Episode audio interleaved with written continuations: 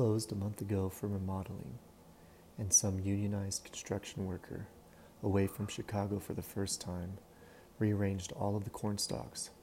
from Quincy to Mendota, into a sexually suggestive pictograph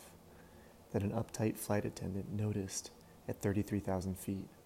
and filed a harassment complaint